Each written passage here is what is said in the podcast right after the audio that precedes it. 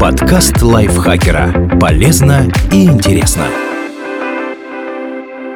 Всем привет! Вы слушаете подкаст лайфхакера. Короткие лекции о продуктивности, мотивации, отношениях, здоровье. В общем, обо всем, что делает вашу жизнь легче и проще. Меня зовут Дарья Бакина. Сегодня я расскажу вам о шести причинах, почему не работают методы контроля расходов.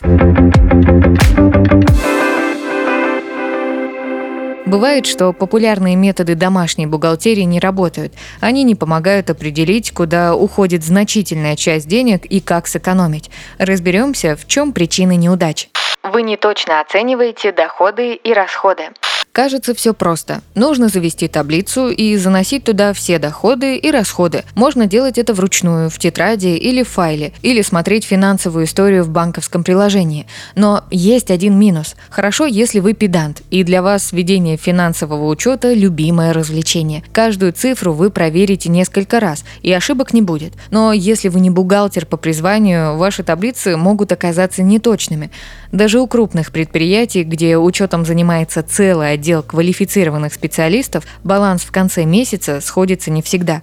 Тем более это возможно у непрофессионала. С категорией дохода обычно все ясно. Начисление контролировать просто, если у вас одна зарплатная карточка и деньги поступают только туда. Но если у вас несколько источников дохода, причем часть денег вы получаете на одну карту, часть на другую и еще немного наличными, можно легко забыть занести какую-то из полученных сумм в таблицу бюджета. С расходами еще сложнее. Зарплату мы получаем получаем не каждый день, а вот тратим деньги практически ежедневно.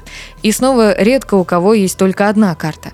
Банковское приложение аккуратно фиксирует все операции, но расходы по кредиткам других банков и оплата наличными остаются вне его видимости. Значит, вы вполне можете забыть о каких-то покупках. Получается, точный контроль возможен в двух случаях. Вы полностью переходите на расчеты одной картой единственного банка. Если у вас есть другие карты, то все деньги, которые на них поступают, вы немедленно перечисляете на основную и расплачиваетесь только ей.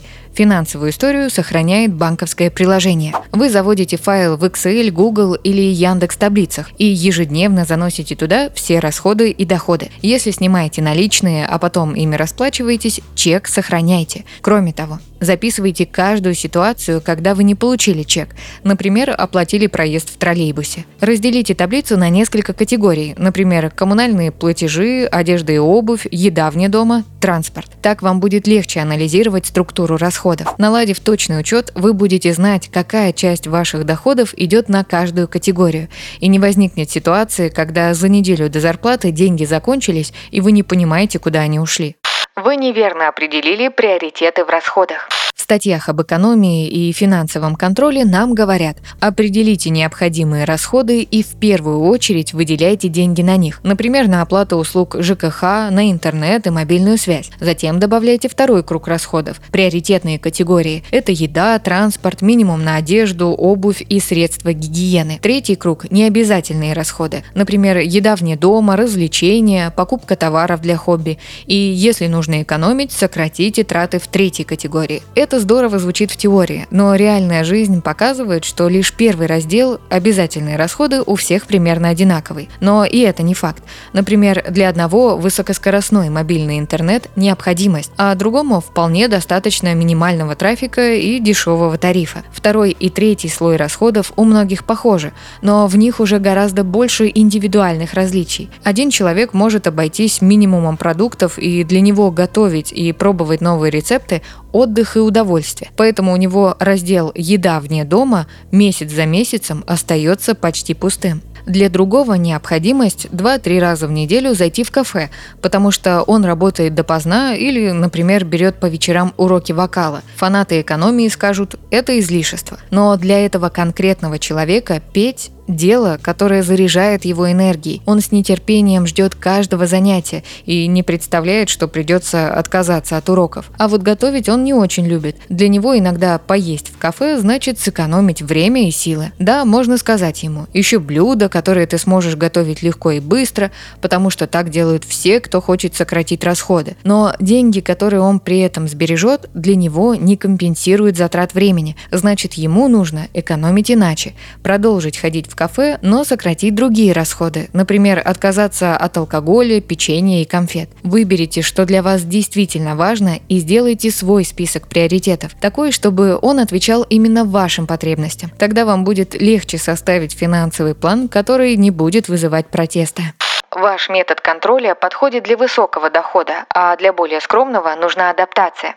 Любые методы учета хороши, если ваши доходы достаточно, чтобы без проблем прожить от зарплаты до зарплаты. Но у многих людей иная ситуация. Например, один из самых популярных способов контроля расходов – принцип четырех конвертов. Он работает так. Выделите деньги на обязательные расходы – коммуналку, транспорт, интернет, выплаты по кредитам. 10% дохода отложите. Оставшиеся разделите на четыре части. Каждую положите в условный конверт. Это ваши расходы на неделю. Здесь деньги на продукты, одежду, лекарства и на развлечения. Главное, старайтесь не выходить за пределы лимита. Если все же пришлось потратить больше, возьмите деньги из следующего конверта, но помните, что придется на чем-то сэкономить. В реальности не каждый сможет откладывать 10% от любого поступления на счет. Он быстро расходует деньги и попадает в одну и ту же ситуацию. Недельный лимит закончен, надо открывать следующий конверт, а потом еще один. В итоге на четвертую неделю денег почти не остается. В этом случае некоторые расходы проще планировать не на одну неделю, а на весь месяц. Например, имеет смысл, получив зарплату, съездить в гипермаркет. Там со скидками купить средства гигиены, стиральный порошок и продукты долговременного временного хранения, которые будут нужны весь месяц. Может быть, за продуктами выгоднее ехать не в гипермаркет, а на рынок, но там нет бытовой химии и других необходимых вещей. Тогда стоит запланировать обе поездки, а оставшиеся деньги уже разделить на четыре части. Получается такая схема обязательные расходы, товары первой необходимости, которые есть в гипермаркете, продукты длительного хранения, которые есть на рынке, в том числе и те, которые можно заморозить, 4 конверта на текущие еженедельные расходы. Если этот метод сработает, стоит подумать, как увеличить свой доход хотя бы на 10% от текущего, чтобы был хотя бы минимум средств, которые можно отложить. Вам просто не нравится ваш метод контроля. Бывает так. Способ учета бюджета работает, но вас не устраивает баланс между затраченным временем на подсчеты и эффектом от планирования. Например, еще один популярный метод – разделить все траты на 5-6 категорий, для каждой определить свой лимит и не выходить за его пределы. Вот вариант выделить на еду 40% бюджета, на одежду, хобби и развлечения по 10%, на непредвиденные расходы еще 10%, а остальное – это обязательные траты на коммуналку, транспорт и кредиты. Проблема в том, что у человека не 5-6 разных карт для каждой сферы расходов, а одна. Поэтому он может легко превысить какой-нибудь лимит, но заметит это не сразу. Причем такая ситуация будет повторяться снова и снова. Выход – считать проценты расходов не менее двух раз в неделю неделю. Если вы не фанат ведения бухгалтерии, лучше выбрать другой способ планирования бюджета. Например, тот же метод четырех конвертов. У вас нет мотивации контролировать расходы. Возможно, вы вообще не понимаете, ради чего стоит тратить время и силы на финансовые расчеты, заполнение таблиц и планирование. У вас нет серьезной цели, ради которой нужно копить деньги.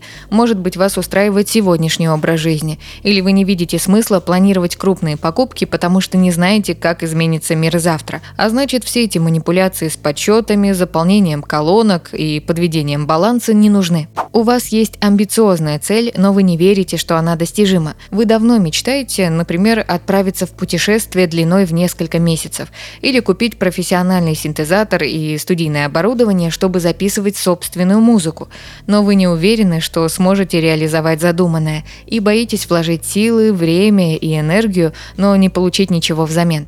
Возможно, вы правы. Тратить ли время на личную бухгалтерию или заняться чем-то другим, решать только вам. Но подумайте, может стоит начать с финансового учета, чтобы со временем научиться видеть дыры, в которые утекают деньги вы уже окажетесь в выигрыше.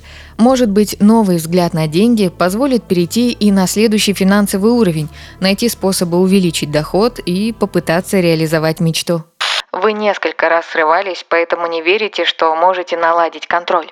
Мало кто из нас похож на машину, четко действующую по заданному алгоритму. Поэтому срывы – это нормально. Иногда даже полезно купить что-нибудь незапланированное и дорогое или уехать на выходные в короткое путешествие. Вы потратите деньги, но получите ценный опыт. Поймете, сможете ли найти способ компенсировать затраты за счет экономии или обнаружить, как подработать. Узнаете, насколько для вас полезны такие спонтанные покупки. Может быть, вы увидите, что расходы не принесли ожидаемой радости, и в следующий раз уже не сорветесь. Или наоборот, почувствуете, что за пару дней подзарядили внутренние батарейки. Тогда следующую такую поездку можно будет внести в планы и избежать нового срыва. В любом случае, просто вернитесь к планированию и учету. Вы увидите, что со временем новый образ жизни станет для вас привычным. Спасибо Наталье Небогатовой за этот текст. Подписывайтесь на подкаст Лайфхакера на всех платформах, чтобы не пропустить новые эпизоды. А еще слушайте наш подкаст «Ситуация Help». В нем мы рассказываем про интересные и неоднозначные ситуации, в которые может попасть каждый. На этом я с вами прощаюсь. Пока. Подкаст Лайфхакера. Полезно и интересно.